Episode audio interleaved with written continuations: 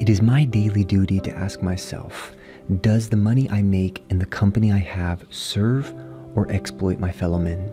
Often the greatest obstacle to the advancement of Christianity within the marketplace today is man's own selfishness toward the very ones Christ died for. Is Christ elevated or crucified again by my lack of posture as a marketplace missionary and a thought leader? We have been called to do great exploits for God, not exploit man for our own gain. When we come to the end of ourselves, then and only then will Christ be able to move throughout our lives, bringing glory to the Father and making us true testimonies once again.